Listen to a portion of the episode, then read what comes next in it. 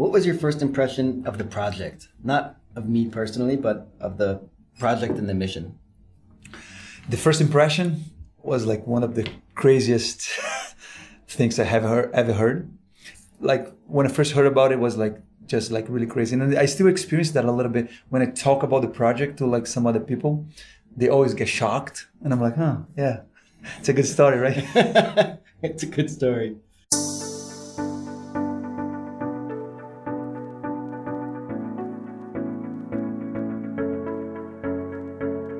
I'm Terrence Steinberg, and I'm preparing to row across the Pacific Ocean from San Francisco to Hawaii to inspire a more courageous world. And I'm Zach Smith. I'm not rowing at all, but I'm here to help tell this story. I spent the past 10 years exploring the far reaches of my mind and body, first through depression, and later through endurance sports like Ironman triathlons, ultramarathons, and now rowing the Pacific. With each step, and even today, I found the biggest barriers inside myself. The doubts and fears and stories I had to rewrite in my heart. And each time I've discovered I can always do more, that humans are infinitely adaptable. But I've also learned that knowing this myself is not enough. So this time I'm bringing you with me to hopefully inspire you to believe more in yourself and in the opportunity for a better tomorrow. Welcome aboard the United World Challenge. Another amazing part about the United World Challenge is that we're raising money to send students to the United World Colleges, focusing on students affected by rising seas caused by climate change. We want to fuel their dreams. At this time, we'd like to remind everyone listening that if you have any questions, please submit them to us via our Facebook page at the United World Challenge, and we'll get to them on our next episode. Last time, on episode 7, we talked with Sonya Baumstein, the CEO of Spindrift Rowing, who has been building the boat for the challenge. If you missed it, be sure to go back and listen, because it was a pretty awesome conversation, with maybe even a few surprises for you. Today, we're shifting gears a bit as we chat with one of his trainers about what it's going to take to get Tez physically ready for the trip. Yeah, my name is Felipe Seton. I'm from Brazil, actually, working here in the States. I'm a personal trainer, also, I'm a physical therapist. It turns out the physical therapy wasn't always Felipe's choice. His path to it was fairly normal in that he was always into sports, but it was actually a bit of a compromise. So, I mean, sports been part of my life since pretty much ever, as I can recall. So I started playing soccer back in my country in Brazil. Uh, I started to kind of become a professional since very early in my life. 10 years old, I think I kind of went to this professional club to start like playing for the youth divisions. So that was pretty much the beginning of everything. And when I finished high school, I had to pick some something to do in college.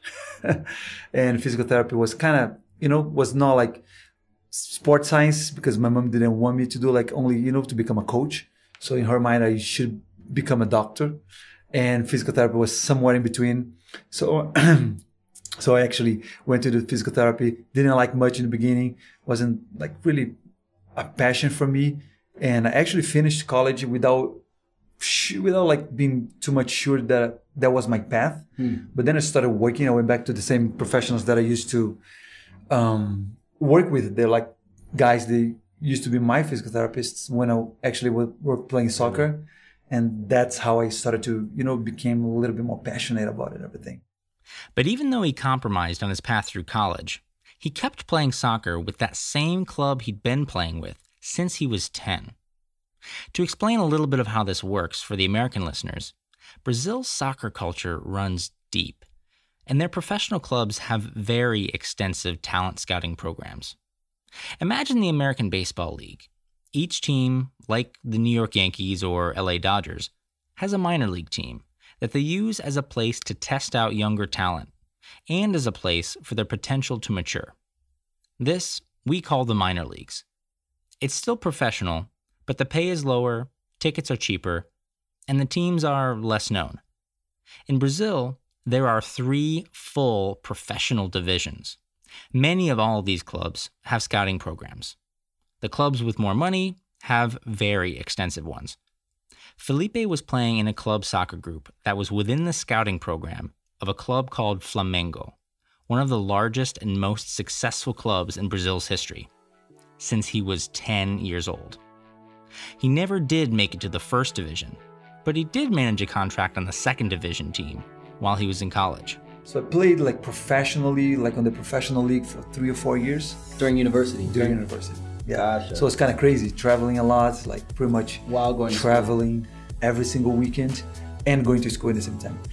What helped me was like the school was physical therapy, so it was kind of cool to be this athlete and once in a while playing uh, on TV and stuff. So like you know the professor, everybody knew that I was a professional. so I was coming in with like you know like with the clothes of the club. Oh, hey, just came back.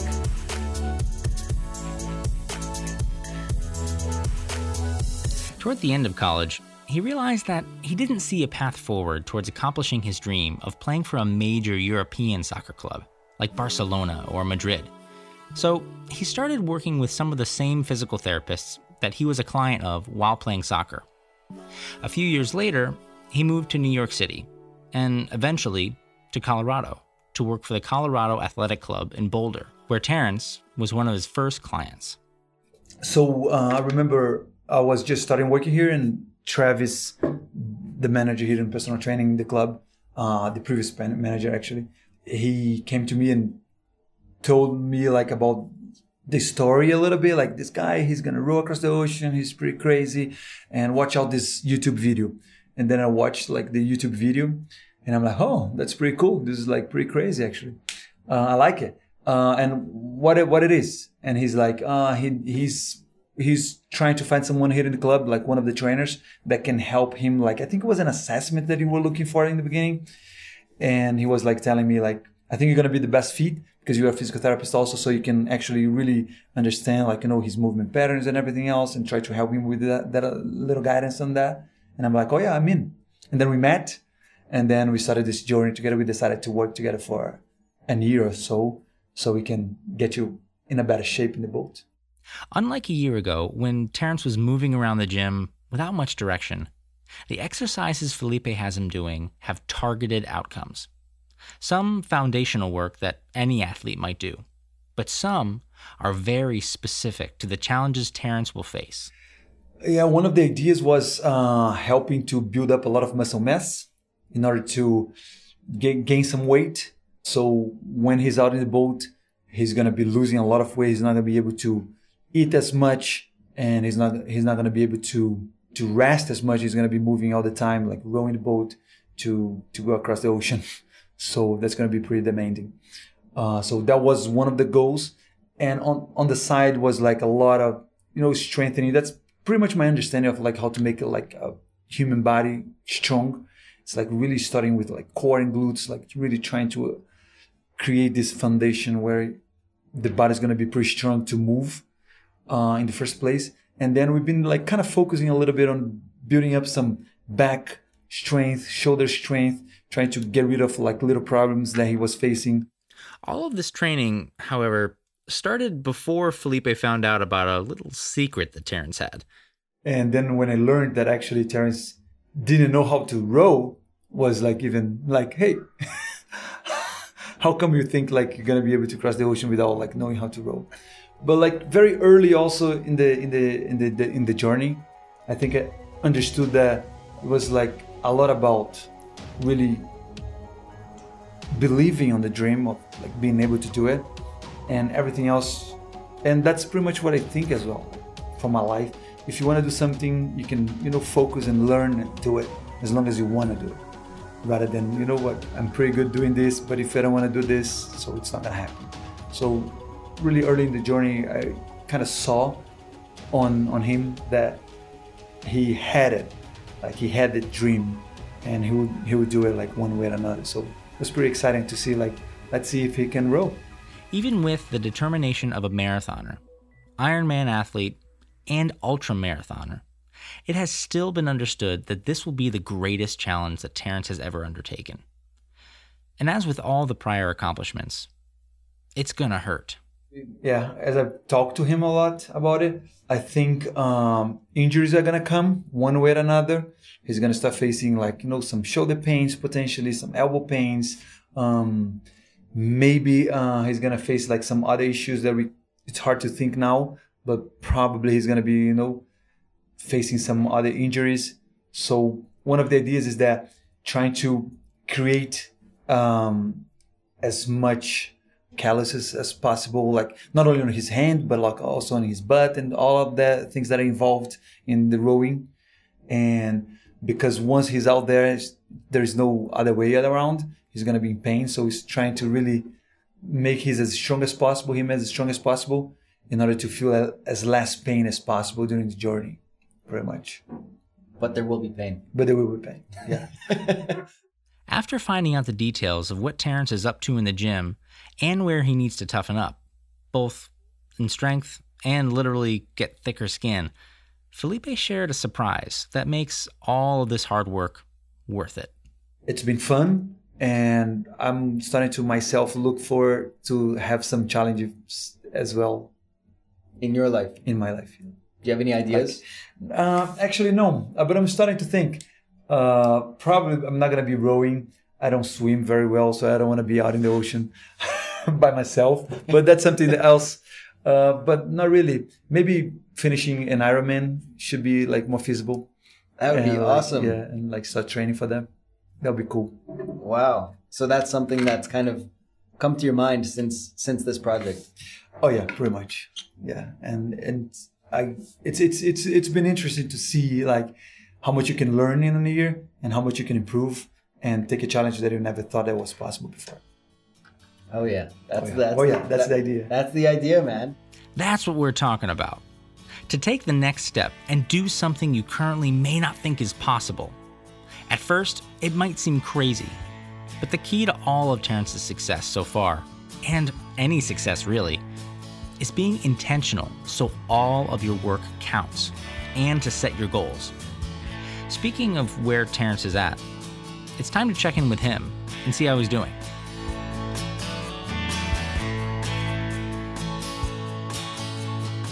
So, tell me a little bit about your training session with Felipe.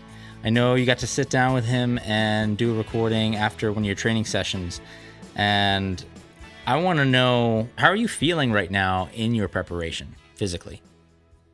Pretty good. I felt I was in a better spot about a month ago, to be honest. I was going to say, I heard some hesitation there. yeah, pretty good. I would give myself like a B. I was really ramping up October, November, December, was putting on a lot of weight, making some gains, uh, you know, in terms of my numbers and what I could do. And the past few weeks has just been a bit more difficult. So I've lost a few pounds, and, you know, I need to be putting that on to have fuel for the trip itself. So mm-hmm. I just weighed myself yesterday. This is details, but I was 157. And a few weeks ago, I was like 160, 161. So that's trending the wrong direction. Um, so not not super stoked about that, but it's just where I'm at right now, trying to balance the training as well as ramping back up with the day job and other things. And how do you think this would compare? You said you're at 157 right now, and you put yourself at a B how would that compare to where you think you were when you first got in contact with Felipe? Oh my goodness, night and day, night and day. I was I was like low 140s. So in the past year, I've put on close to 20 pounds. Um, it was 20. I just lost a few, and most of that's muscle. So that I mean, it, it's been, it's been huge, and th- th- that's the amazing thing of working with a trainer. They're going to push you harder. They push me harder than I push myself. You know, so mm-hmm.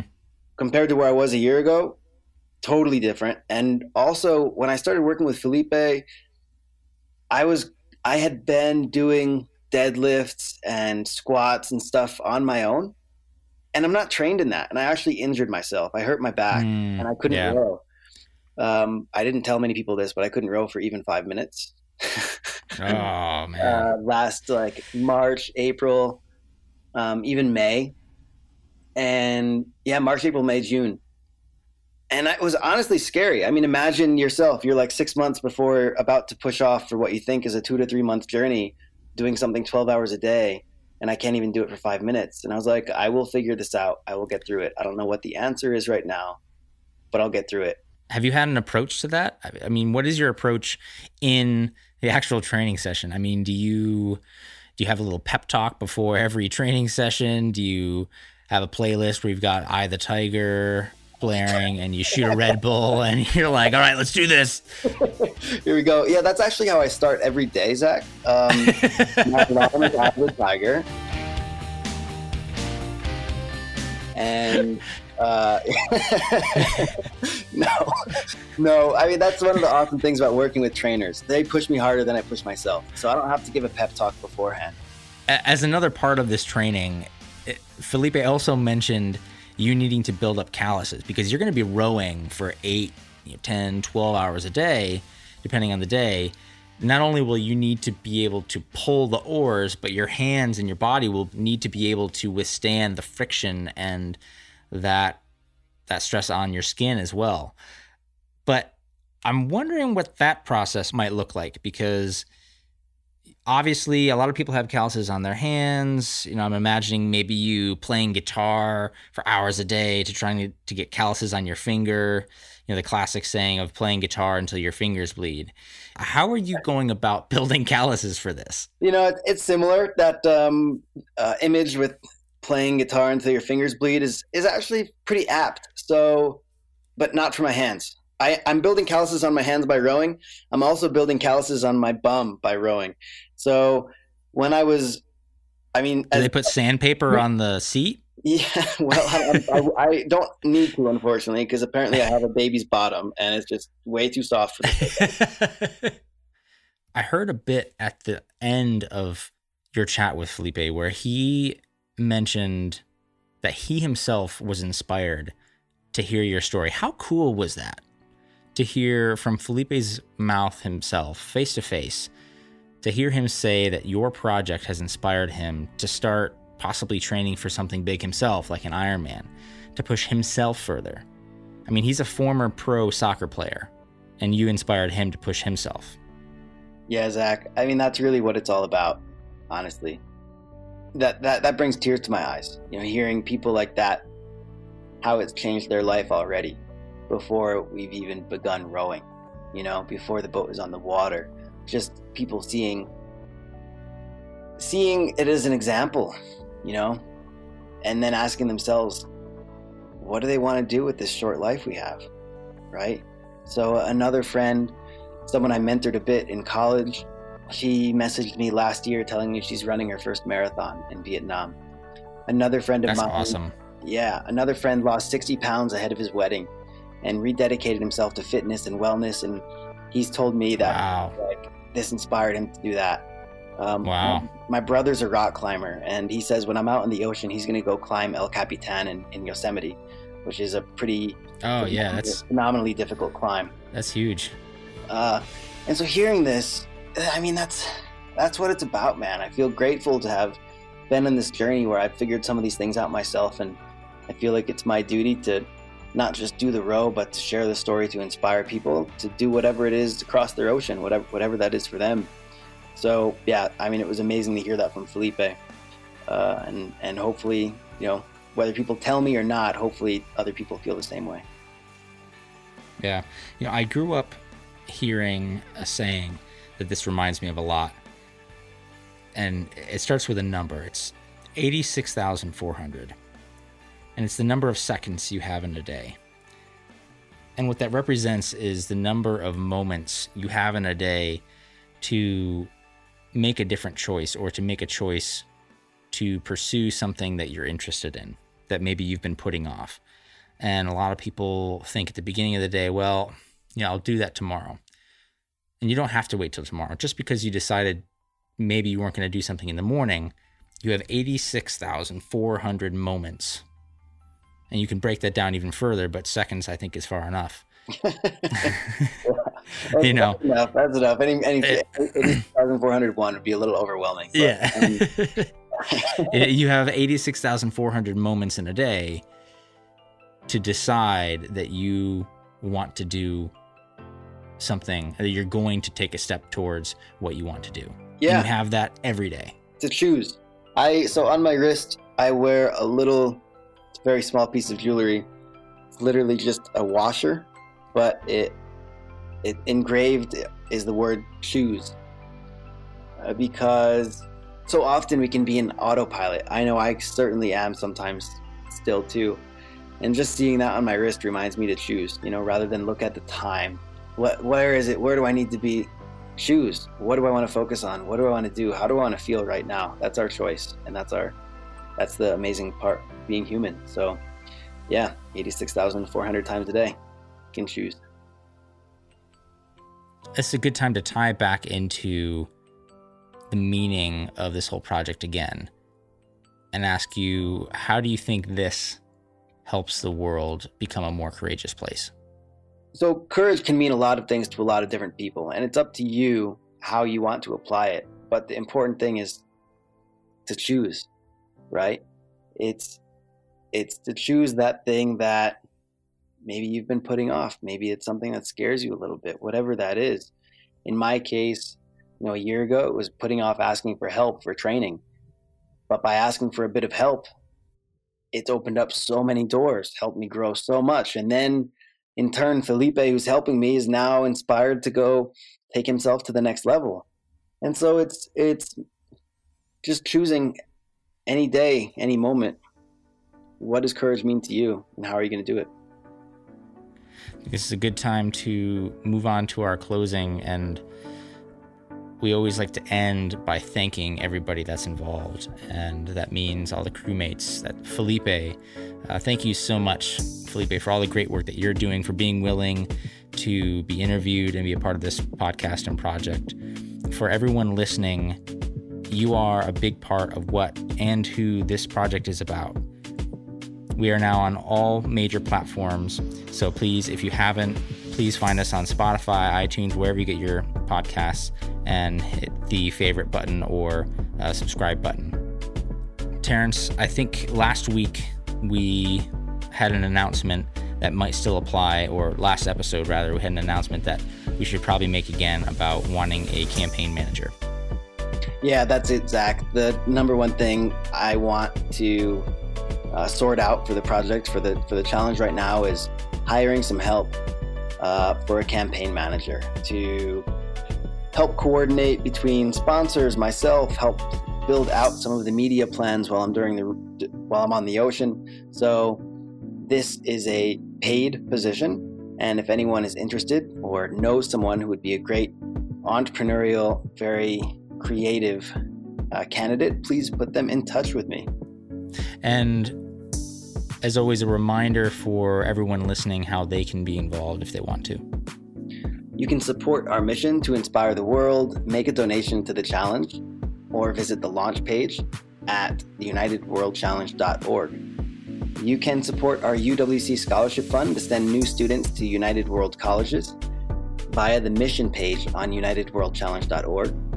You can get involved personally, offer your time, a skill, or connect us to a partner for equipment services or media coverage. And lastly, inspire a more courageous world. Tell your friends and share this story. Until next time, and always keep believing in yourself and those around you.